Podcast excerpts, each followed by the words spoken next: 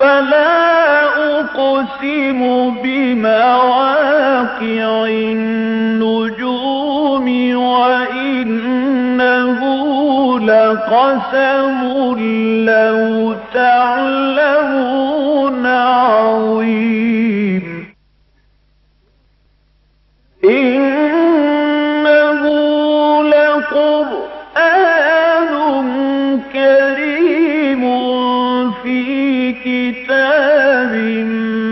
مكنون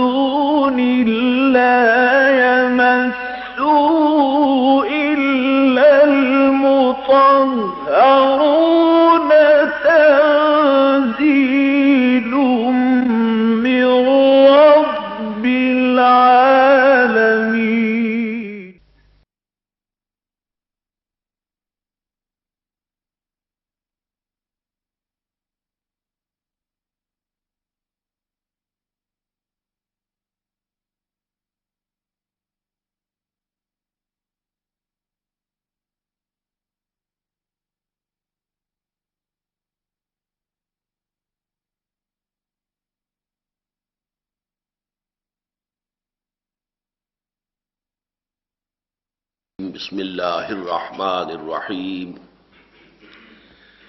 يا أيها الذين آمنوا لا يحل لكم أن ترثوا النساء كرها ولا تعضلوهن لتذهبوا ببعض ما آتيتموهن إلا أن يأتين بفاحشة مبينة وعاشروهن بالمعروف فإن كرهتموهن فعسى أن تكرهوا شيئا ويجعل الله فيه خيرا كثيرا وإن أردتم استبدال زوج مكان زوج وآتيتم إحداهن قنطارا فلا تأخذوا منه شيئا أتأخذونه بهتانا وإثما مبينا وكيف تأخذونه وقد أفضى بعضكم إلى بعض وأخذن منكم ميثاقا غليظا صدق الله العظيم رب اشرح لي صدري ويسر لي امري واحلل عقدة من لساني يفقهوا قولي اللهم ربنا الهمنا رشدنا واعذنا من شرور انفسنا اللهم ارنا الحق حقا وارزقنا اتباعه وارنا الباطل باطلا وارزقنا اجتنابه اللهم ربنا آنس وحشتنا في قبورنا وارحمنا بالقرآن العظيم اللهم ارحمنا بالقرآن العظيم اللهم اجعله لنا إماما ونورا وهدى ورحمة اللهم ذكرنا منه ما نسينا وعلمنا منه ما جهلنا وارزقنا تلاوته آناء الليل وأطراف النهار واجعله لنا حجة يا رب العالمين آمين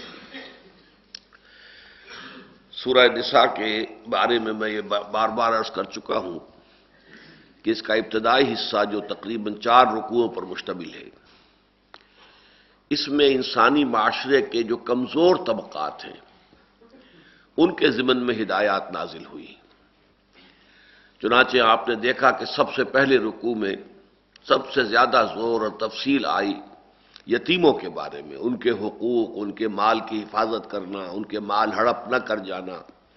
لہذا وہ چونکہ کمزور ہوتے ہیں، ان کے پیچھے کوئی نہیں ہے، وہ بے یار و مددگار رہ گئے ہوتے ہیں۔ ان میں سے بھی خاص طور پر یتیم لڑکیاں، کہ جن کے بارے میں لوگوں کو خیال ہوتا تھا کہ ان سے تو جیسے چاہیں ہم نکاح کر لیں، انہیں مہر دیں یا نہ دیں، اپنے گھروں میں ڈال لیں، تو اس کے ضمن میں بڑی ہی تاکید کے ساتھ احکام آئے۔ اس کے ساتھ پھر خواتین کے بارے میں، اس لیے کہ ظاہر بات ہے کہ یہ بھی صنف نازک ہے، انسانی معاشرے میں کمزور حصہ ہے۔ اس کے حوالے سے اس کے حقوق، اور پھر یہ کہ اس کے ضمن میں سب سے بڑی بات یہ کہ یہ نہ سمجھو کہ اس کا وراثت میں کوئی حصہ نہیں ہے۔ جیسے کہ مردوں کے لیے جو کچھ بھی والدین نے ترکہ چھوڑا ہو، اس میں حصہ ہے۔ اسی طریقے سے عورتوں کے لیے بھی ہے۔ اب اس ضمن میں پھر قرآن کا قانون وراثت جو ہے، وہ دو آیات کے اندر بہت ہی مفصل طور پر، اگرچہ بہت ہی اجبال کے ساتھ، کم سے کم الفاظ میں، لیکن یہ کہ کوئی گوشہ خالی نہیں رہنے دیا گیا، پوری کے پورے قانون وراثت کو وہاں بیان کر دیا گیا۔ اس کے بعد پھر یہ کہ معاشرے کے اندر جو بھی آوارگی اور جو جنسی انارکی پیدا ہوتی ہے، اس کے حوالے سے کچھ احکام دیے گئے، خاص طور پر عورتوں کے بارے میں۔ کہ ان کے ساتھ اس معاملے میں اگر ان میں سے کوئی اس قسم کی کسی حرکت کا ارتکاب کرتی ہے تو کیا معاملہ کیا جائے گا؟ لیکن اس کے ضمن میں پھر پورا معاملہ جو ہے، اس پورے مسئلے کو لے لیا گیا کہ فحاشی جو ہے اور کوئی غلط قسم کی جو جنسی انارکی ہے، اس کا اور پرورشن ہے، اس کے ضمن میں اسلامی معاشرے میں کیا اقدام ہونے چاہیے؟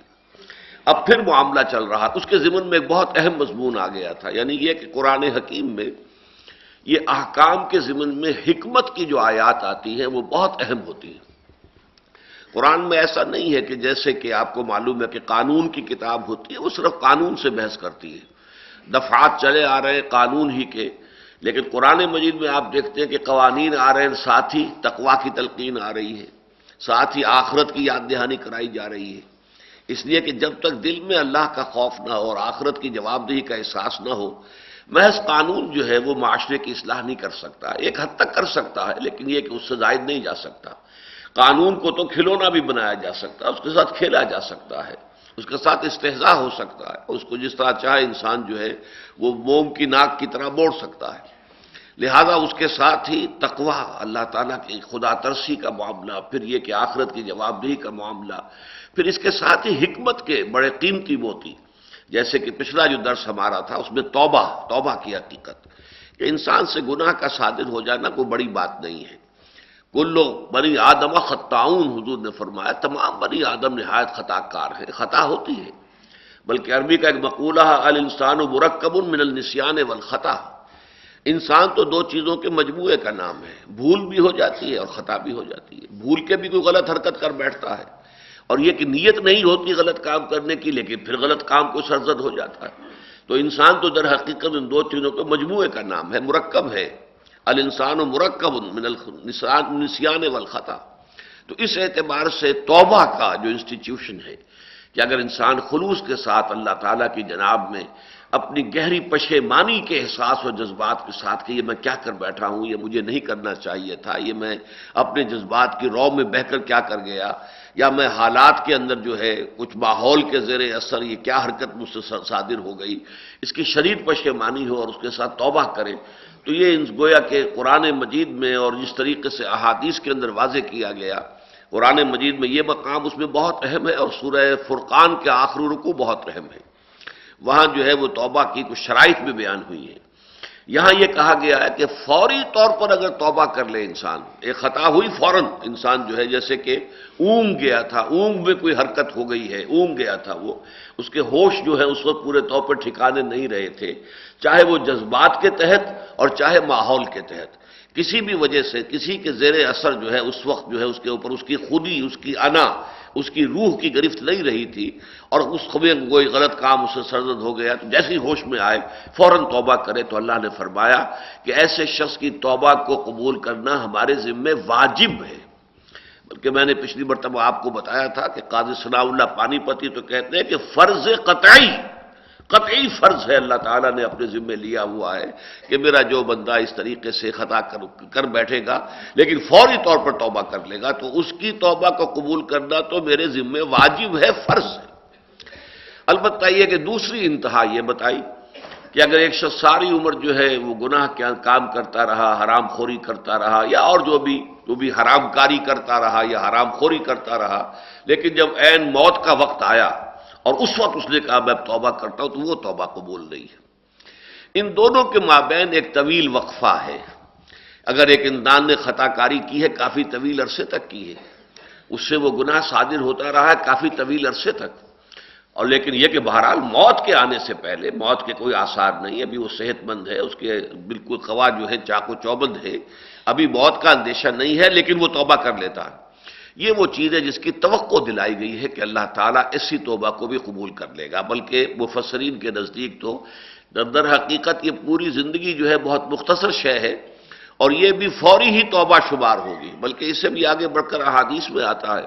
وہ میں آپ کو سنا چکا ہوں پچھلی مرتبہ کہ ایک شخص توبہ کرتا ہے لیکن پھر تھوڑے عرصے کے بعد پھر وہ اپنی توبہ پر قائم نہیں رہ سکتا۔ پھر کوئی جذبات کا ریلا آتا ہے، پھر کوئی اس سے خطا ہو جائے، پھر توبہ کرے۔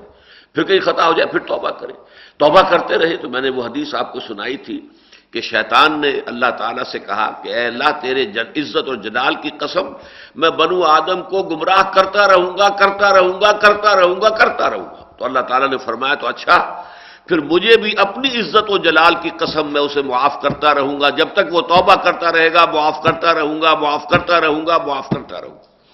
تو یہ توبہ کا معاملہ جو ہے، یہ بہت اہم ہے ہمارے دین کے فلسفے کے اعتبار سے، اور میں بتا چکا ہوں کہ اس معاملے میں ایک چھوٹی سی ٹھوکر ہے جس نے کہ عیسائیت جو ہے، اس کا پورا غلط سلسلہ جو ہے، عقائد کا بنا کر کھڑا کر دیا کہ حضرت آدم علیہ السلام سے حضرت حوا سلام علیہ ان دونوں سے جو خطا ہو گئی تھی جنت میں کہ اس جو ایک درخت تھا جس سے روک دیا گیا تھا کہ اس کا پھل نہ کھانا، اس کا اس کا مزہ چکھ بیٹھے۔ خطا ہو گئی، غلطی ہو گئی، معصیت تو ہوئی۔ لیکن یہ کہ انہوں نے فوراً توبہ کی۔ اللہ نے توبہ قبول کر لی۔ اتائب و منظم کم اللہ زمبا لہو وہ صاف ہو گیا معاملہ۔ لیکن چونکہ یہ صرف توبہ کی بات ان کے سامنے نہیں آئی، بائبل میں نہیں ہے، تورات میں نہیں ہے۔ لہذا وہاں سے نتیجہ کیا نکالا گیا کہ حضرت آدم اور ہوا کی نسل میں جو بھی انسان پیدا ہوتا ہے، جو بھی مرد ہو، عورت ہو، جو بھی انسان پیدا ہوتا ہے، وہ گناہ گار ہے، بنیادی طور پر بائی برتھ وہ گویا کہ اپنے جد امجد حضرت آدم کے گناہ کی پوٹلی جو ہے وہ اپنے کندھے پر لے کر دنیا میں آتا ہے۔ اب کیا کیا جائے؟ اگر پیدائشی طور پر گناہ گار ہے انسان، تو کیسے ٹھیک ہوگا وہ؟ ظاہر بات ہے وہ توبہ کیسے کرے گا؟ اس نے خود تو خطا کی نہیں تھی۔ کوئی شخص جو ہے اگر خود خطا کار ہو تو توبہ کر لے۔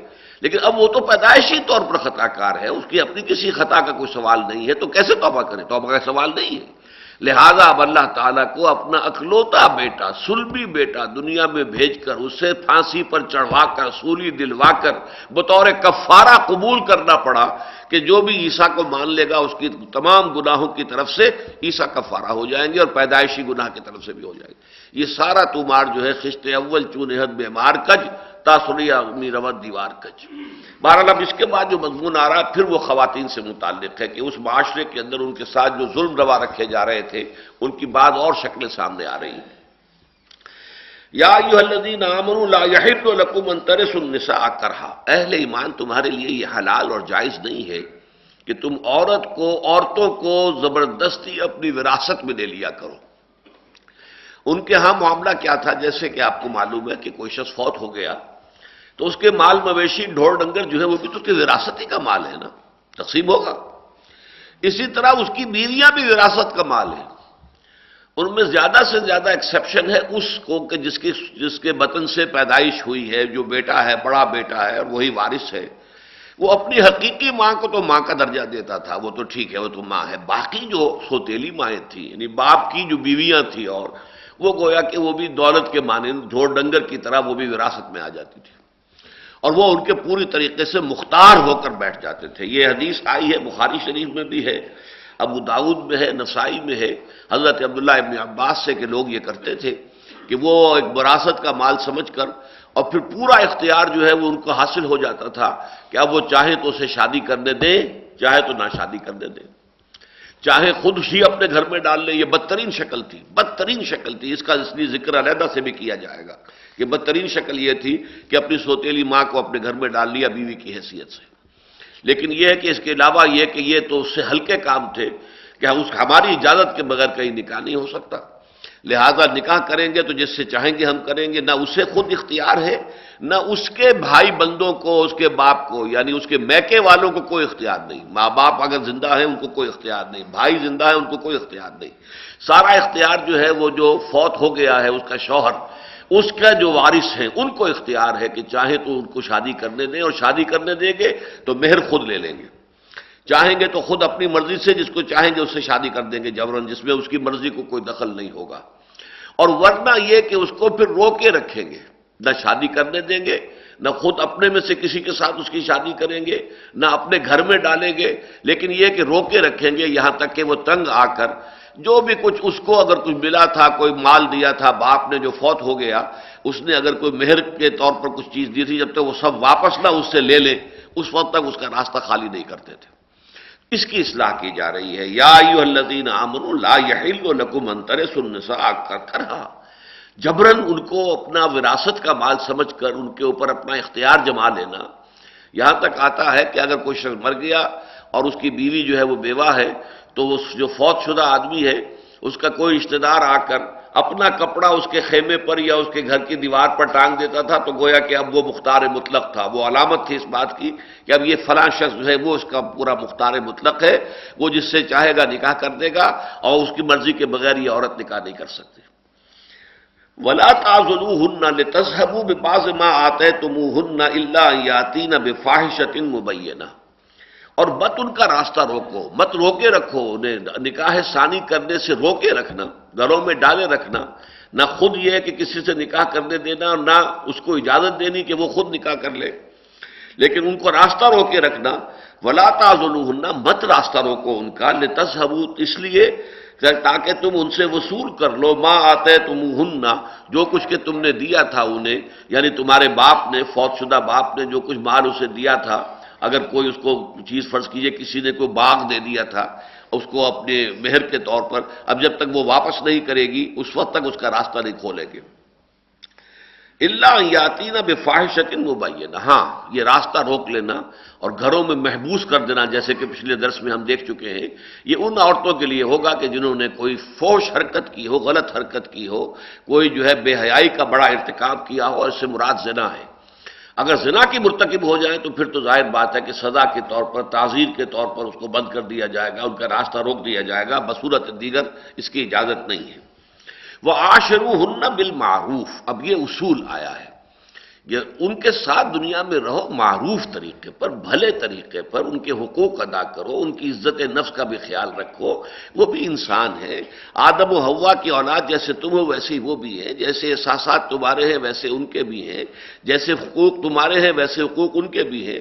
یہ ہم پڑھ چکے ہیں سورہ بقرہ میں بھی اور اب آگے چل کر سورہ نساء میں بھی آنے والی ہیں یہ باتیں۔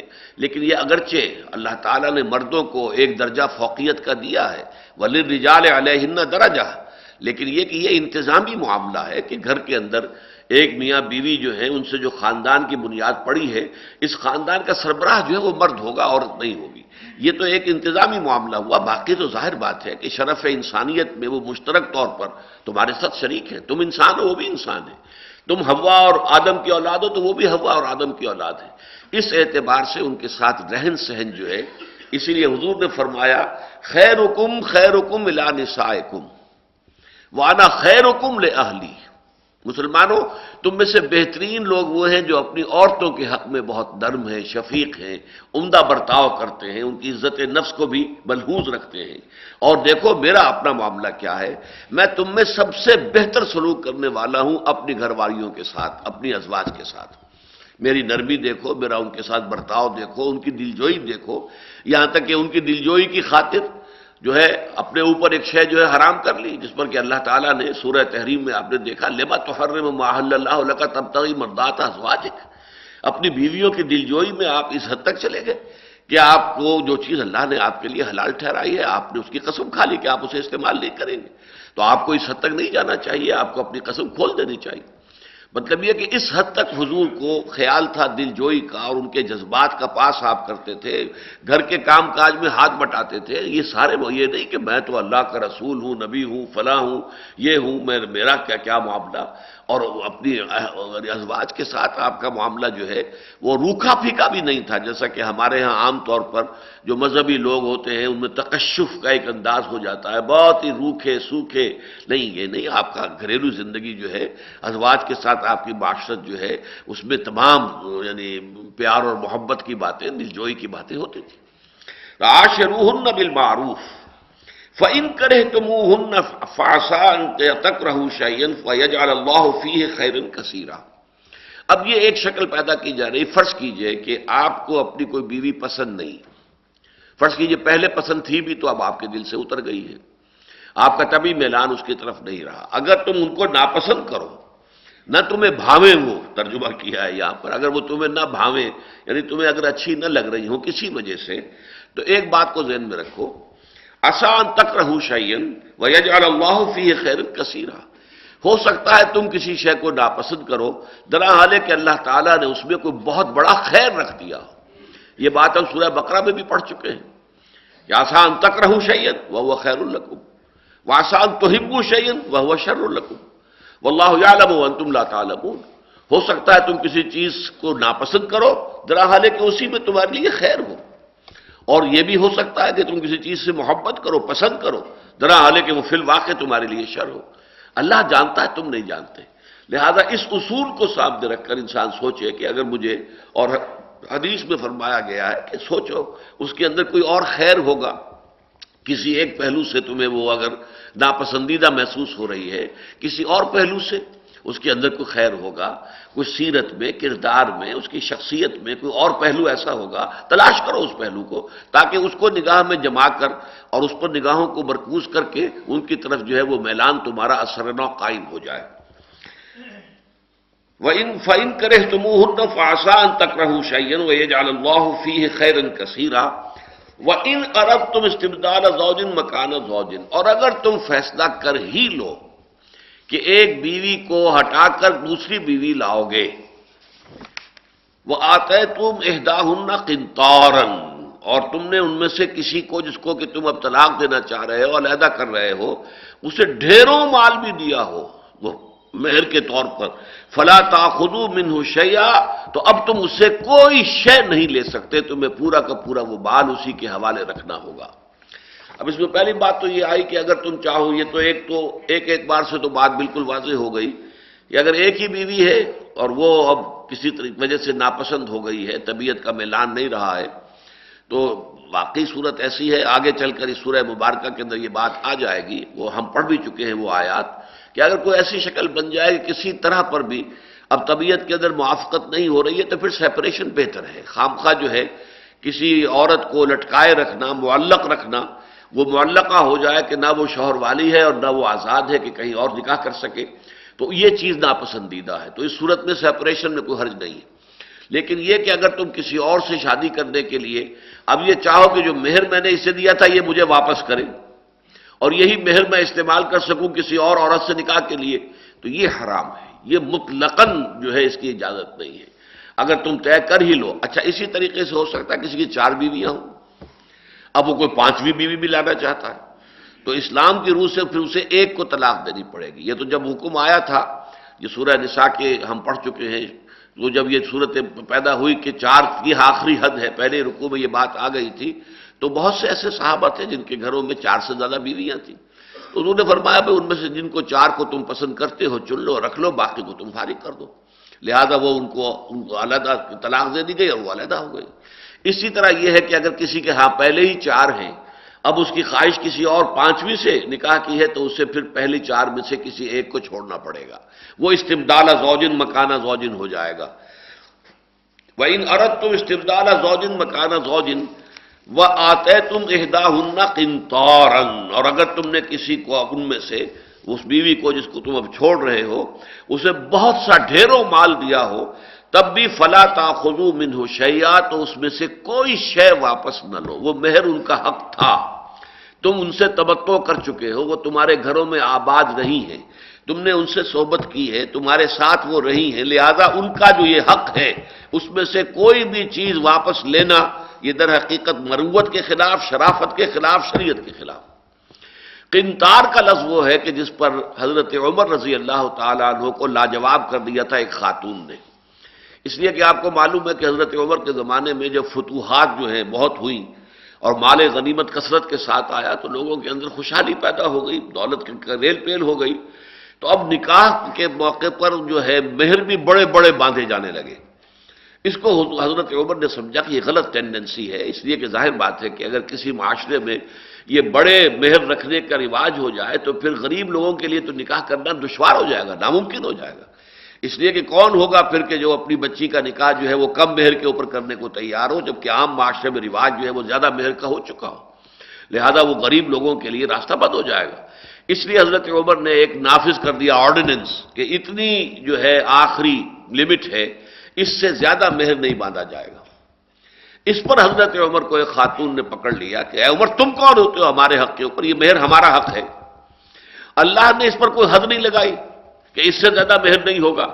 اللہ کے رسول نے کوئی حد نہیں لگائی، بلکہ قرآن قنتار کا لفظ استعمال کرتا ہے کہ اگر تم نے ڈھیروں مال دیا ہو، سونا دیا ہو ڈھیروں، تب بھی تم اس سے کچھ واپس نہیں لے سکتے۔ تو تم کون ہوتے ہو ہمارے حق کے اوپر پابندی لگانے والے؟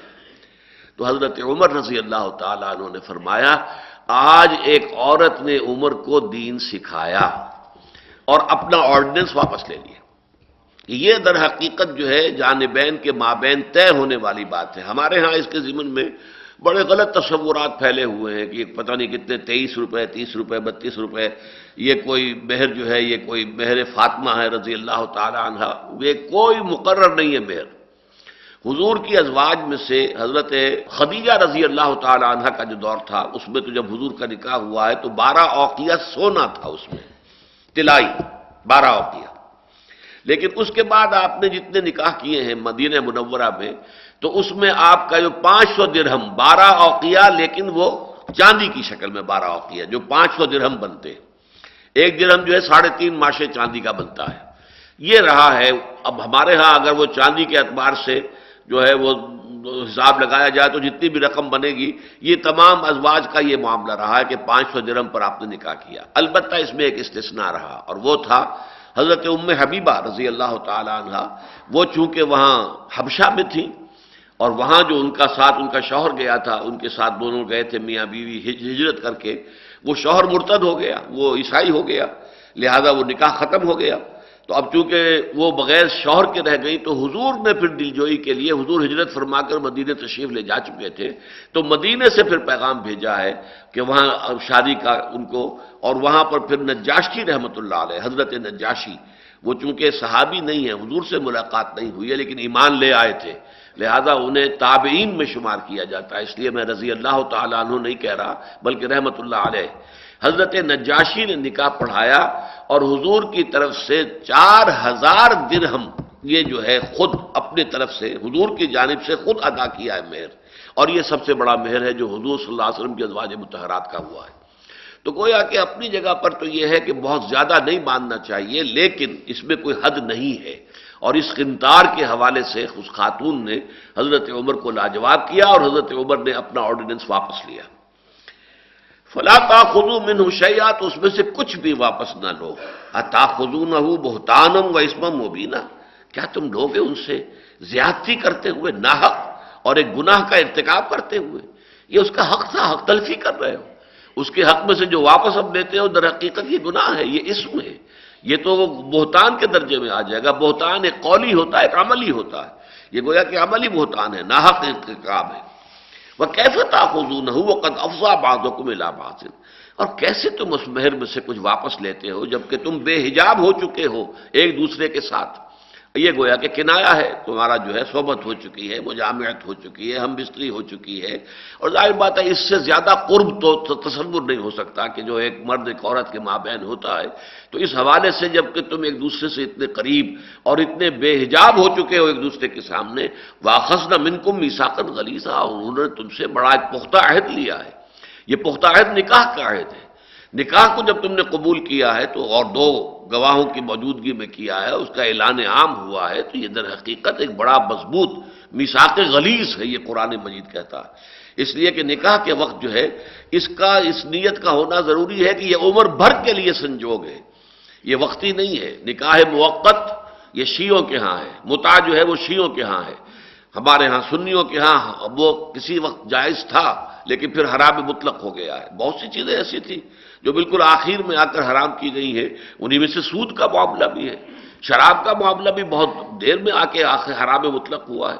لیکن یہ ہے کہ اسی طرح کا معاملہ متا کا جو اہل تشیع کے ہاں اب بھی وہ کہتے ہیں کہ وہ صحیح ہے۔ اس لیے کہ وہ چیزیں کہ جو حضور کے آخری دور میں آ کر حرام ہوئی اور ان کی پوری طریقے سے شہرت نہیں ہوئی۔ اس لیے کہ ذرائع ابلاغ تو تھے نہیں۔ نہ کوئی پرنٹنگ تھی، نہ کوئی الیکٹرانک میڈیا کا تو کوئی سوال ہی نہیں تھا، وہاں پہ تو کوئی پرنٹنگ وغیرہ بھی نہیں تھی۔ لہذا وہ خبریں پہنچتے پہنچتے وقت لگتا تھا۔ کسی شے کی تحریم کے حکم کو جو ہے، اس کا عام ہونا جو ہے، اس میں وقت لگتا تھا۔ لہذا اس میں بھی وقت لگا اور لوگوں کو، بعضوں کو یہ خیال رہا کہ شاید اس کی حرمت نہیں ہوئی ہے۔ اس حرمت کو پھر حضرت عمر نے نافذ کیا رضی اللہ تعالیٰ عنہ۔ اور شیعوں کا معاملہ یہ ہے کہ وہ حضرت عمر کے دشمن ہیں۔ لہذا حضرت عمر رضی اللہ تعالیٰ نے جو کام بھی کیا، اس کی مخالفت وہ اپنے ذمے فرض سمجھتے ہیں۔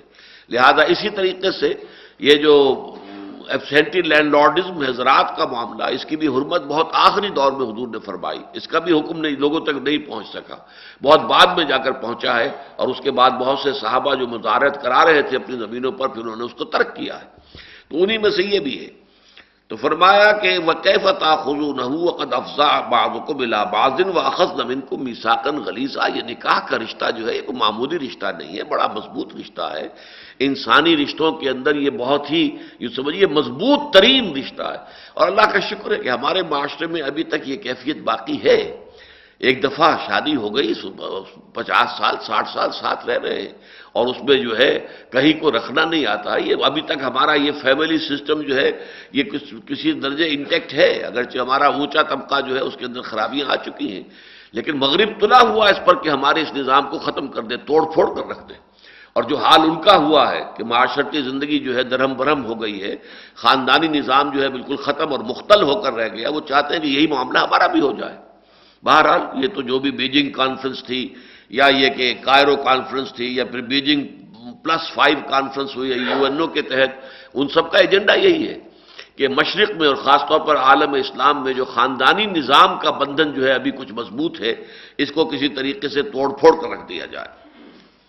ولا تن کہ ہوں با نہ کہا آباؤ۔ اب یہ وہ بات آ گئی خاص جو میں نے کہا تھا کہ یہ معاملہ کہ ایک شخص فوت ہوا ہے اس کی ایک بیوی تو وہ ہے کہ جس سے وہ اولاد ہے، بڑا بیٹا ہے، وہ وارث ہے۔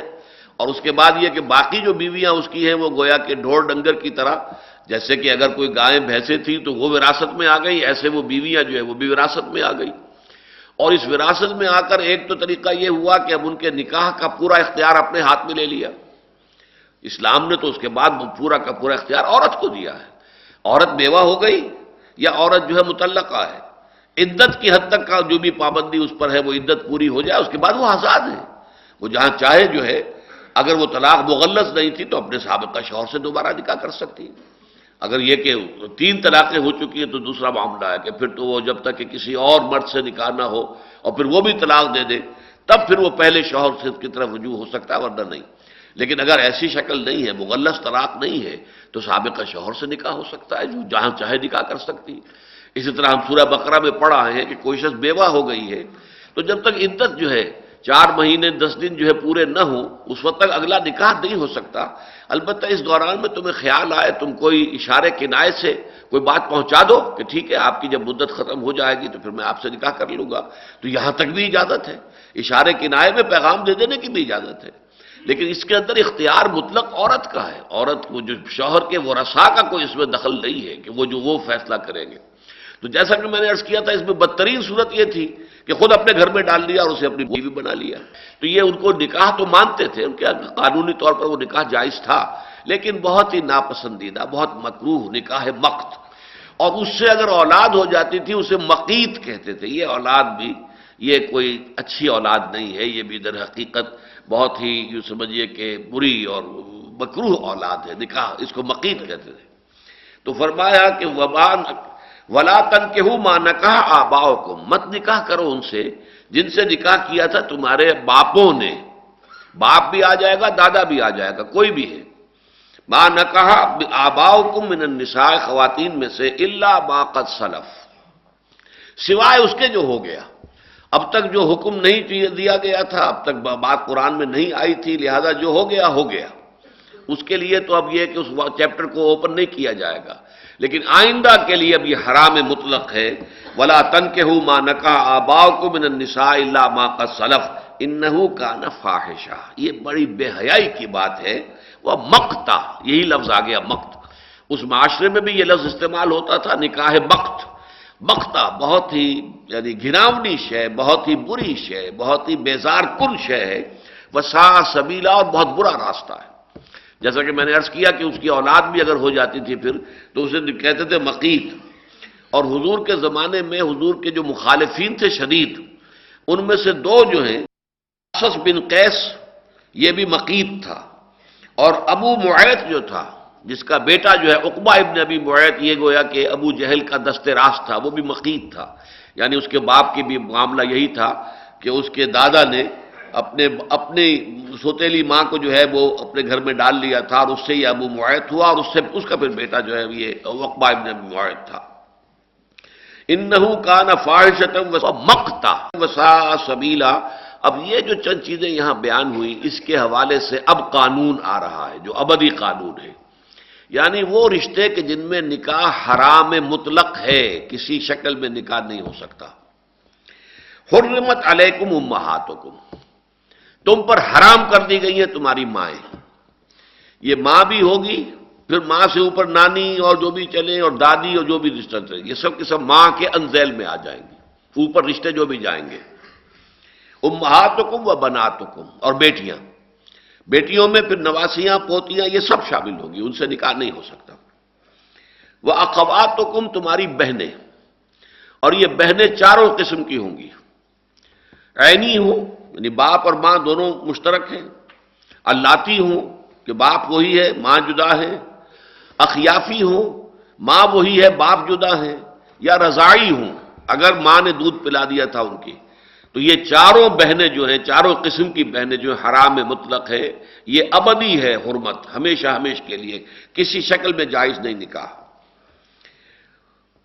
حرمت علیکم محاتکم و بناتکم و اخواتکم و اماتکم تمہاری پھوپیاں و خالاتکم، تمہاری خالائیں، و بنات الخ اور بھائی کی بیٹیاں یعنی بھتیجیاں، و بنات الختے اور بہن کی بیٹیاں یعنی بھانجیاں وہ امہات کم اللاتی اور تمہاری وہ مائیں جنہوں نے تمہیں دودھ پلایا ہے۔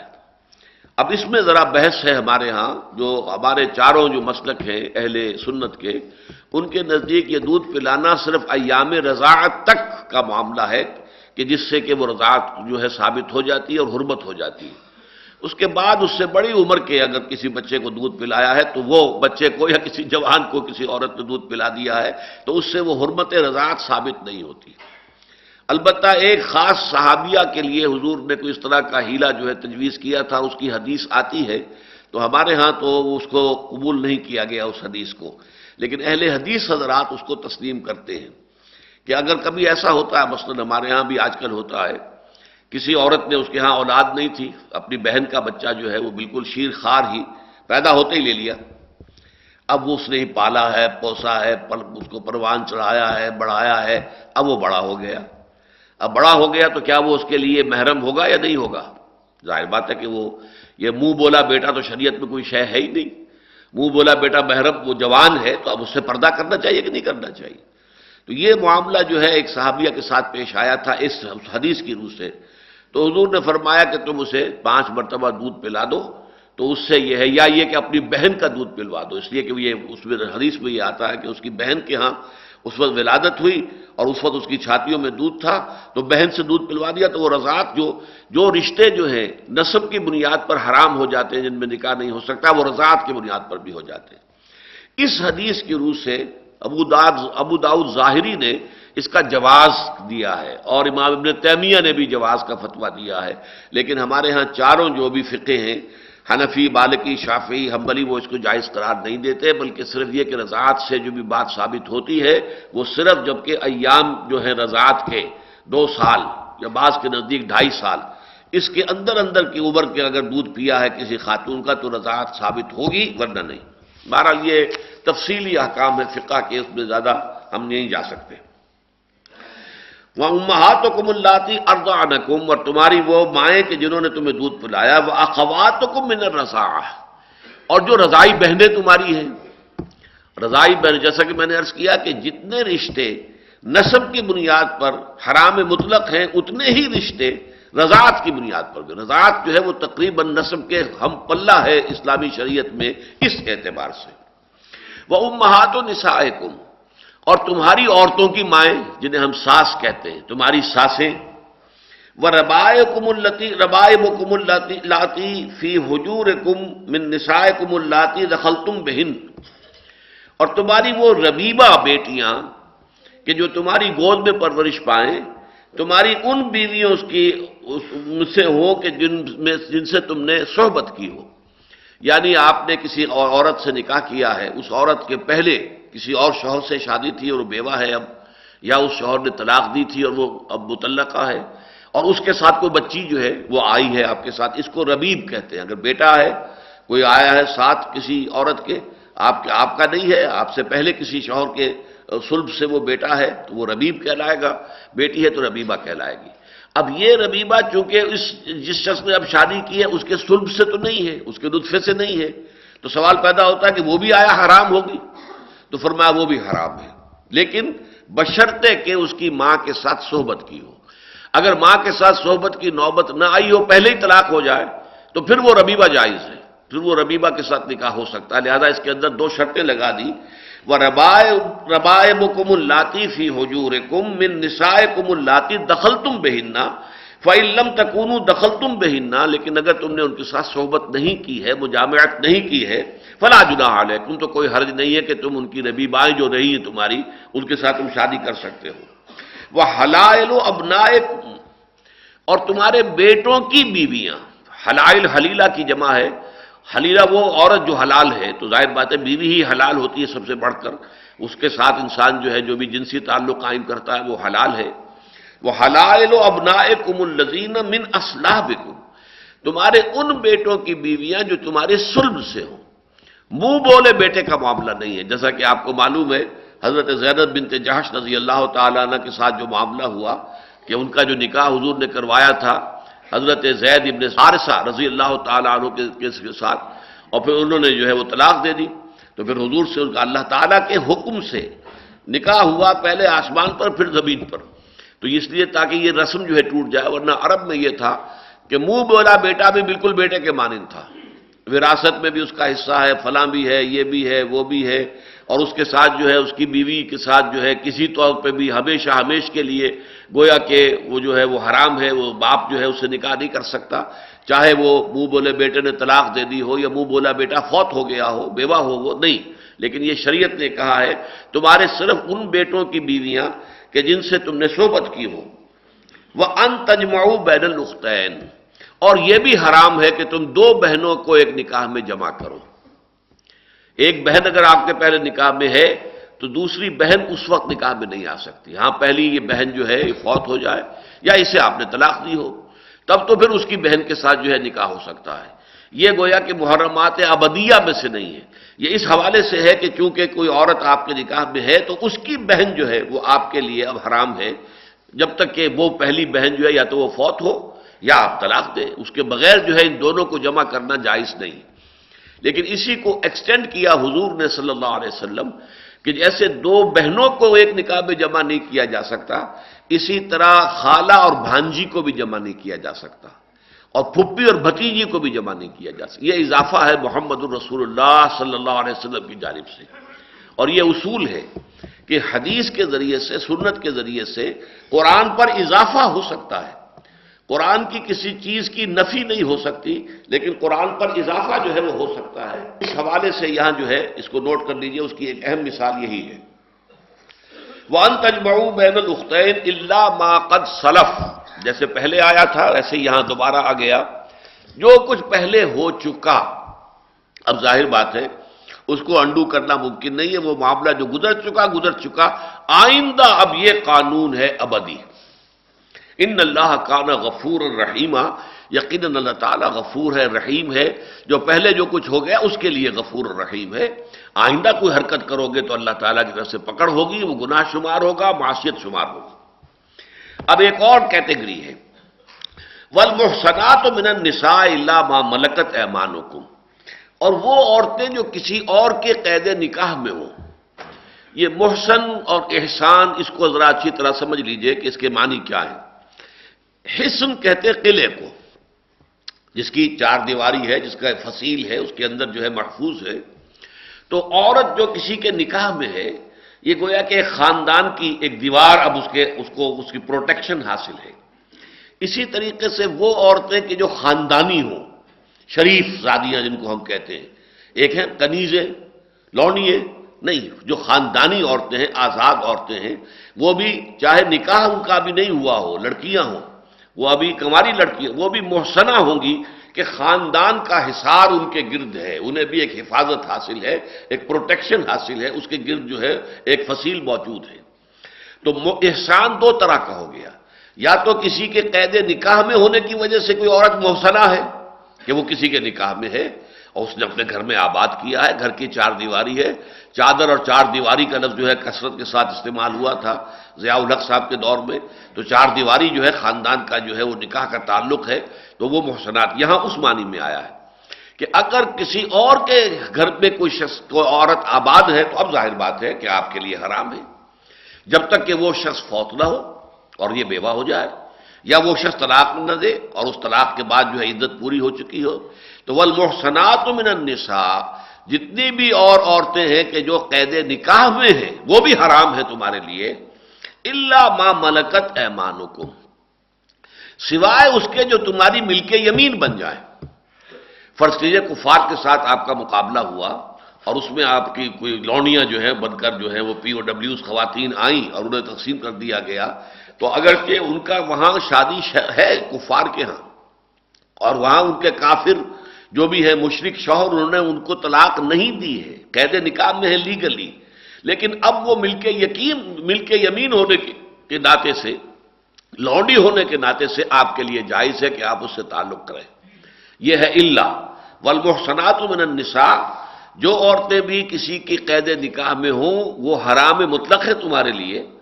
اللہ ما ملکت ایمانکم۔ سوائے ان کے کہ جن کے تمہارے داہنے ہاتھ مالک ہو جائیں۔ وہ تمہاری جائز شرعی اعتبار سے فقی اعتبار سے، شریعت کی روح سے وہ جائز تمہاری لونیاں ہوں، تو وہ بھی تمہارے لیے جائز ہو جائیں گی۔ چاہے ابھی ویسے وہ قانونی طور پر اپنے وہ جو شوہر ہیں، کافر اور مشرق ان کی نکاح میں ہیں۔ تو یہ ایکسیپشن ہوئی موسنات میں سے۔ کتاب اللہ علیکم۔ اب یہ قانون پورا ہوا۔ یہ اللہ کی کتاب ہے تم پر، تمہارے ذمے۔ اللہ کا قانون ہے۔ یہ اللہ کی طرف سے فرض ہے۔ اس کو ہلکا نہ جانو، یہ محرمات جن کی یہ فہرست دی گئی ہے، اس کو یہ نہ سمجھو کہ معمولی معاملہ ہے اور جیسے چاہیں ہم کر لیں، اونچ نیچ کر لیں، آگے پیچھے کر لیں، قطن، کتاب اللہ علیکم۔ اللہ آپ کو معلوم آتا ہے کسی ذمہ داری کے لیے۔ ان نمت توبت اللہ یا منون سوا بے جہالت سم یتوبون من قریب۔ اللہ کے ذمے ہے کہ وہ توبہ قبول کرے ان لوگوں کی کہ جو کسی نادانی میں، جہالت میں، جذبات کی رو میں بہ کر غلط حرکت کر بیٹھتے ہیں، پھر فوراً توبہ کرتے ہیں۔ اسی طرح کتاب اللہ علیکم، یہ اللہ کا فرمان ہے، اللہ کا حکم ہے، واجب الزان ہے، واجب التعمیل ہے، واجب التنفیز ہے تمہارے لیے۔ وہ باقی رشتے جو ہیں دنیا کے وہ تمہارے لیے جائز ہیں یعنی یہ کہ شریعت نے صرف وہ معاملہ واضح کر دیا کہ جہاں تمہارا نکاح نہیں ہو سکتا۔ باقی جو ہے وہ سب کے سب مباح ہے پوری دنیا جو ہے اس کے اندر آپ جو ہے ظاہر بات ہے کہ اس کا مسلمان ہونا شرط ہے۔ باقی یہ کہ اگر ان شرائط میں سے کوئی اور شرط موجود نہیں ہے، ان قیود اور حدود میں سے کوئی اور حد یا قید نہیں ہے، تو جائز ہے نکاح کرو۔ لکم ماں ورا ذالکم ان تب کہ تم حاصل کرو ان خواتین کو اپنے نکاحوں میں اپنے مالوں کے عوض۔ مہر لازم ہے۔ یہ شرط کے طور پر ہے اسلامی نکاح میں کہ آپ کو مہر کچھ نہ کچھ دینا پڑے گا۔ تھوڑا بھی ہو سکتا ہے، زیادہ بھی ہو سکتا ہے۔ یہ علامت ہے اس بات کی۔ میں نے ایسے نا کہ یہ اصل میں اہمیت یہ ہے کہ جب خاندانی نظام قرآن بنانا چاہتا ہے، اس میں مرد کو قوام بنانا ہے۔ اسی صورت میں آگے آ جائے گا، رجال قوامون علی النساء۔ اب یہ قوامیت جو ہے اس کی اس کی علامت یہ ہے، اگرچہ شادی ویسے آپ صحیح ہے، دیکھیے کہ فزیولوجیکلی اور ویسے بھی، شادی مرد کی بھی ضرورت ہے، عورت کی بھی ضرورت ہے۔ عورت کی زندگی بھی نامکمل ہے، مرد کے بغیر، اور مرد کی زندگی بھی نامکمل ہے، عورت کے بغیر۔ گویا کہ دونوں طالب بھی ہیں، مطلوب بھی ہیں۔ لیکن شریعت نے یہ مہر کی رقم مقرر کر کے گویا کہ ایک کو طالب قرار دیا، دوسرے کو مطلوب قرار دیا۔ شوہر ہے جو طالب بنتا ہے۔ تب تہو تم چاہو۔ یہ مردوں سے خطاب ہو رہا ہے۔ ان تب تہو بے اپنے مالوں کے عوض۔ تم مہر دے کر نکاح کرو۔ محسنین غیر مسافرین یہ شرط نمبر دو۔ محسن بننے کے لیے۔ یعنی ان عورتوں کو اپنی قید نکاح میں لانا، بسانا، آباد کرنا ہو، یہ نہ ہو کہ صرف اپنی شہوت رانی کرنی ہے۔ یہ سارا معاملہ جو ہے حرام کاری کا اور بس اس میں پیش نظر کیا ہے؟ زنا کیا ہے؟ صرف وقتی لذت ہے جو حاصل کرنی ہے۔ یہ سارا پیشہ جو ہو رہا ہے، پیشہ ور عورتیں جو بیٹھی ہوئی کیا ہے یہ؟ یہ وقتی لذت حاصل کرنے کے لوگ لوگ جاتے ہیں اور پیسہ دیتے ہیں اور ان کو جو بھی ہے، ان کی قیمت وہ ان کو ادا کرتے ہیں۔ یہ نہ ہو محسنین ہو غیر مسافرین۔ صرف شہبت رانی مقصود نہ ہو، بلکہ احسان، وہی جو میں نے عرض کیا، قید نکاح میں لانا، یہ شرط ہے کہ پوری زندگی کا سنجوگ کی نیت ہونی چاہیے، لڑکے کی بھی، لڑکی کی بھی، مرد کے بھی، عورت کی بھی۔ صرف اپنی ایک جو جنسی ضرورت ہے اور وقتی لذت جو ہے حاصل کر لینا تلزز یہ نہیں۔ فمستم تا تم بہی من ہن فاتو ہن اجور ہن فریض تو اب تم نے جو ان سے تمتو کیا، فائدہ اٹھایا، تم نے اپنے گھر میں آباد رکھا، اپنی جنسی ضرورت ان سے پوری کی ہے، تو اب تمہارے ذمے ہے کہ انہیں ان کے مہر ادا کرو، فرض جان کر اس کو اپنے اوپر تاوان نہ سمجھو اسے اپنے اوپر جرمانہ نہ سمجھو، ان کے فریض، ان کے جو بھی وجور ہیں۔ اور اس سے پہلے صدقات کا لفظ آیا تھا۔ وہ بھی کسی کے صدق نیت اور صدق طلب کی علامت ہے۔ صدقہ صدقات ہن لہلا وہ آت النساء صدقات ہن نہلا۔ خوش دلی کے ساتھ ان کو، ان کے جو مہر ہے وہ ادا کیا کرو۔ تو فرمایا، فریضہ۔ اب دیکھیے الفاظ کیا قرآن استعمال کر رہا ہے۔ کتاب اللہ علیکم، ان اس، ان احکام کو لائٹلی مت لو، یہ اللہ کی طرف سے لکھ دیے گئے ہیں تمہارے لیے، طے کر دیے گئے۔ ہیں یہ ہے کہ جو ہمیشہ کے لیے دائم و قائم ہے، تمہارے ذمے ہے، تمہارے لیے واجب الزان واجب التعمیل، واجب التنفیس ہے۔ یہاں فرمایا فاتو ہن اجور ہن فریض اسے فرض اللہ تعالیٰ کی طرف سے سمجھ کے ادا کرو۔ ولا جناح علیکم فیما تم مہم امباد فریضہ ہاں اس میں کوئی حرج نہیں ہے کہ تم باہم راضی ہو جاؤ آپس میں، باہمی رضامندی سے اس میں کچھ کمی بیشی کر لو۔ اگر عورت معاف کر دیتی ہے ٹھیک ہے، میں آپ کو اپنا آدھا مہر معاف کرتی ہوں، یا چوتھائی میں معاف کرتی ہوں، عورت اگر معاف کرتی ہے تو اسے اختیار ہے۔ یہ اس کی ملکیت کا معاملہ ہے۔ ملکیت میں آپ کو معلوم ہے کہ انسان جو چاہے اپنی ملکیت میں سے جس کو چاہے ہبا کر دے جب چاہے کچھ شہ دے دے کسی کو۔ تو وہ اس کے اختیار میں ہے۔ یہ نہیں کہ آپ جبر کریں، اس کا راستہ روکیں کہ پہلے مہر میرا واپس کرو، پھر میں تمہارا راستہ خالی کروں گا۔ گھروں میں روکے رکھنا۔ اور طلاق ایک دے دی، پھر روک لیا، پھر دوسری دے دی، پھر روک لیا، یہ سب کچھ کس لیے کر رہے ہیں؟ تاکہ تنگ کر کے اس کو، اس سے اپنا دیا ہوا مال جائے واپس لے لیں یہ سب، اب دیکھیے یہ چیزیں قانون میں تو آ جائے گی۔ آپ کو اختیار ہے؟ طلاق دی ہے تو آپ عدت کے اندر اندر رجوع کر سکتے ہیں۔ آپ نے رجوع کر لیا۔ لیکن نیت آپ کی یہ تھی کہ اسے مجھے تنگ کرنا ہے، ذرا ستانا ہے اسے۔ ورنہ اگر آج عدت ختم ہو گئی تو آزاد ہو گئی، میرے ہاتھ سے نکل گئی، چڑیا گئی۔ لہذا میں اسے اپنے ہاتھ میں رکھوں گا۔ ابھی تو اس نیت سے رجوع کر رہے تو یہ قانون شریعت کے ساتھ گویا کہ مذاق ہو رہا ہے، کھیل ہو رہا ہے۔ اللہ تعالیٰ کی شریعت کو تم نے کھیل بنا لیا ہے۔ تخذ آیات اللہ حضو تم اللہ تعالیٰ کی آیات کا جو ہے استحضا کر رہے ہو، مذاق اڑا رہے ہو، کھیل بنا رہے ہو۔ یہ نہ ہو۔ تو فرمایا ہاں آپس میں رضامندی سے اگر عورت کو چھوڑ دیتی ہے تو ٹھیک ہے۔ ان اللہ کان علیم حکیمہ۔ یقیناً اللہ تعالیٰ جو ہے وہ سب کو جاننے والا ہے اور بہت حکمت والا ہے۔ وہ ملم یستق منکم تولن کے حل محسنات المومنات اور تم میں سے جسے استطاعت حاصل نہ ہو کہ وہ نکاح کر سکے خاندانی خواتین سے۔ اب یہ محسنات اس معنی میں آیا ہے۔ خاندانی شریف گھرانوں کی لڑکیاں، ان سے نکاح کرنا، ان کو مہر فرض کیجیے، ایک خاندان کے اندر مہر مقرر ہے، ہمارا تو اتنا مہر ہے۔ مہر مثل جو ہے، شریعت کے اندر بھی اس کی اس کی ایک، سمجھیے کہ اعتبار کیا جاتا ہے۔ کہ کسی کی پانچ بیٹیاں تھیں، چار بیٹیوں کے جو مہر تھے، پانچویں کا بھی وہی ہوگا، اس سے کم تو نہیں ہوگا۔ تو وہ مہر کا معاملہ فرض کیجیے کہ تمہاری ریچ سے باہر ہے، اس وقت تم نہیں نکاح کر سکتے۔ آج کل عرب میں اگر آپ کہیں جائیں تو وہاں بہت سے لوگ جو ہیں، جو یہ خیرات مانگنے کے لیے ہوتے ہیں، وہ صاف اعلان کرتے ہیں کہ ہمیں شادی کرنی ہے اور مہر کے لیے پیسہ چاہیے، ہمارے پاس پیسہ چاہیے۔ اور وہ بیٹھ جاتے ہیں اور لوگوں نے دیتے ہیں کہ یہ تاکہ یہ بھی اپنا گھر آباد کر سکے یعنی یہ نہیں وہ کہتے کہ ہم بھوکے مر رہے ہیں، تو بھوکے مرنے کی وجہ سے ہم ہاتھ پھیلا، نہیں، شادی کرنی ہے۔ اس کے لیے، مہر کے لیے پیسے چاہیے، مدد چاہیے، لوگ مدد کرتے ہیں۔ تو اب یہ کہ اگر تمہارے اندر استطاعت نہیں ہے وہ ملم استطاع بنکم تولن کے حل محسنات المومنات فمما ملکت ایمان کم من فتحیات کم المومنات تو پھر جو تمہاری لونڈیاں ہیں، مومن لونڈیاں، ان میں سے جس سے چاہو تم نکاح کر سکتے ہو۔ یہ مومن لونڈی کون ہے؟ پکڑی تو گئی تھی تو وہ کافر تھی مشرق تھی، لیکن اب ایمان لے آئی۔ ایمان لانے کی وجہ سے وہ آزاد نہیں ہو جائے گی لونڈی لونڈی ہی رہے گی، لیکن وہ مومنا لونڈی ہوئی۔ اس لونڈی کے ساتھ کوئی آزاد مسلمان مرد نکاح کر سکتا ہے اس کے آقا کی اجازت سے۔ اس کا نتیجہ کیا نکلے گا؟ کہ پھر آقا اس سے کوئی تعلق نہیں رکھے گا۔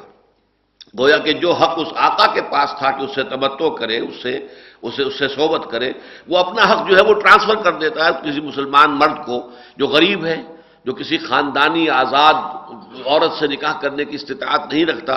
تو لونڈیوں سے ظاہر بات ہے کہ ان کا نکاح بہت تھوڑے سے مہر کے اوپر ہو جاتا تھا۔ مما ملکت ایمان کم من فتحیات کم المومنات اب اس میں ایک اندیشہ ہوتا تھا کہ ہو سکتا ہے کسی عورت نے صرف اپنے لیے ایک راستہ نکالنے کے لیے ہی وہ ایمان کا اعلان کر دیا ہو، دل میں اس کے ایمان نہ آیا ہو۔ جیسے کہ جب اعلان ہوا ہے سن نو ہجری کے اندر کہ اب آئندہ جو ہے بس چار مہینے کی مہلت ہے، یہ سارے جتنے بھی معاہدے ہیں یہ ختم، اور جو لوگ ایمان نہیں لائیں گے ان کا قتل عام کیا جائے گا۔ تو بہت سے لوگ ایمان اپنی جان بچانے کے لیے ایمان لے آئے۔ اسی طریقے سے فرض کیجیے کہ یہ کوئی کسی عورت نے یہ سمجھا ہوا مسلمان معاشرے کے اندر میں آئی گئی ہوں، لونڈی کی حیثیت سے یہاں ہوں تو میں کیوں نہ مسلمان ہی ہو جاؤں تاکہ کچھ نہ کچھ تو میرا لحاظ کیا جائے گا کہ یہ مسلمان عورت ہے تو اس نے ایمان جو ہے کلمہ پڑھ لیا۔ تو فرمایا، واللہ عالم بے ایمان دیکھو، تمہارے ایمان سے اللہ واقف ہے، تم اس کی بحث نہیں کر سکتے۔ جو بھی لونڈی ایمان لے آئی، وہ مومنہ شمار ہوگی۔ آپ یہ نہیں کہہ سکتے تم خام کا جو ہے وہ اپنی جان بچانے کے لیے یا کوئی مفاد حاصل کرنے کے لیے یا کسی مسلمان مرد سے نکاح کرنے کے قابل ہو جانے کے لیے تم نے نکاح تم نے ایمان کا اعلان کیا ہے۔ اس کا حق کسی مسلمان کو حاصل نہیں ہے کہ کسی کے ایمان پر شک کرے۔ دوبارہ پڑھ لیں اس کو۔ وہ من لم منکم طولا ان ينكح المحصنات المؤمنات فمما ملكت ايمانكم من فتياتكم المؤمنات۔ اللہ عالم و بے ایمانکم اللہ بہتر جانتا ہے۔ خود تمہارے اندر کتنا ایمان ہے، کتنا نہیں ہے، اللہ بہتر جانتا ہے۔ کتنا گہرا ہے، کتنا سطحی سا ہے، یہ اللہ کے علم میں ہے۔ اسی طرح ان کا ایمان حقیقی ہے، کیا ہے؟ مصنوعی ہے، اللہ بہتر جانتا ہے۔ بعض حکم میں بعض، پھر ویسے بھی تم ایک دوسرے میں سے ہی ہو ہو تو سب بنی آدم۔ یہ ٹھیک ہے کہ آج تم تمہاری حیثیت جو ہے، وہ آزاد انسان کی ہے اس معاشرے کے اندر، اور وہ لونڈی ہے یا غلام ہے، لیکن ہو تو تم بنی آدم، سب کے سب۔ بعض حکم میں بعض۔ فن کے ہوں تو ان سے تم نکاح کر سکتے ہو بے ازن اہل ہن ان کے مالکوں کی اجازت کے ساتھ۔ ظاہر بات ہے، وہ مالک جو ہے، آقا جو ہے، اس کا وہ حق ہے کہ وہ اپنی لونڈی سے تبتو کر سکتا ہے، اسے صحبت کر سکتا ہے۔ وہ اپنے اس حق کو ساکت کرے گا۔ اور یہ حق گویا کہ وہ منتقل کر رہا ہے، جس سے کہ اجازت دے رہا ہے کہ وہ آدمی اس کے ساتھ نکاح کر لے۔ تو بے عزن اہل ہن وہ آتو ہن اجور ہن بالمعروف۔ ان کو بھی ان کے مہر جو ہے بہتر طریقے سے شرافت کے ساتھ ادا کرو۔ لیکن شرطیں جو ہیں محسنات وہی دو شرطیں تو وہی آ گئی محسنات انہیں گھر میں آباد کرنا مقصود ہونا چاہیے۔ غیر مسافحات صرف یہ نہ ہو کہ شہوت رانی مقصود ہو۔ ولا متخذات اقدان، اور نہ یہ کہ چھپی ہوئی یاریاں اور دوستیاں اور خفیہ تعلقات۔ معاذ اللہ سما معاذ اللہ، یہ نہ ہو۔ فیضا و پھر اگر وہ بھی آ گئی قید نکاح کے اندر فی نتین بفاحشت علیہن نصف ما علی المحسنات من العذاب۔ اب اگر وہ کوئی غلط حرکت کرے گی، فرض کیجیے وہ زنا کا ارتکاب کر بیٹھتی ہیں، تو ان کو سزا ملے گی آدھی، ان ان عورتوں کی نسبت کے جو خاندانی ہوں۔ ذالک لمن خشی العنت منکم اور یہ رعایت جو ہے لونڈیوں کے ساتھ نکاح کرنے کی اجازت، یہ بھی تم میں سے ان لوگوں کے لیے دی جا رہی ہے کہ جو تم میں سے تکلیف میں پڑ جائیں کہ کیا کریں گے، کہیں گناہ میں مبتلا نہ ہو جائیں۔ آزاد اور شریف گھرانوں کی کسی خاتون سے نکاح کرنے کی مقدرت نہیں ہے، پیسہ نہیں ہے، مہر ادا نہیں کر سکتے۔ اور اس میں امکان ہے کہ ہم کسی گناہ میں مبتلا ہو جائیں، غلط راستے پر جا پڑے تو یہ رعایت ہے کہ تم غلام لونڈی کے ساتھ نکاح کر لو، ان کے، اس کے آقا کی اجازت سے۔ لہذا یہ ایک رخصت ہے، یہ عظیمت کا پہلو نہیں ہے۔ اور عظیمت کیا ہے؟ وہ ان تصویروں اگر تم صبر کر سکو، اپنے آپ کو تھام سکو، روکے رکھو، اپنی شہوت کو جو ہے قابو میں رکھو، خیر القم یہ تمہارے لیے بہتر ہے۔ وہ اللہ غفور الرحیم، اور یقیناً اللہ تعالیٰ غفور بھی ہے، رحیم بھی ہے، بخشنے والا ہے، رحم فرمانے والا۔ بارک اللہ علی قرآن العظیم و نفانی ویاکم بالآیات وزق الحکیم۔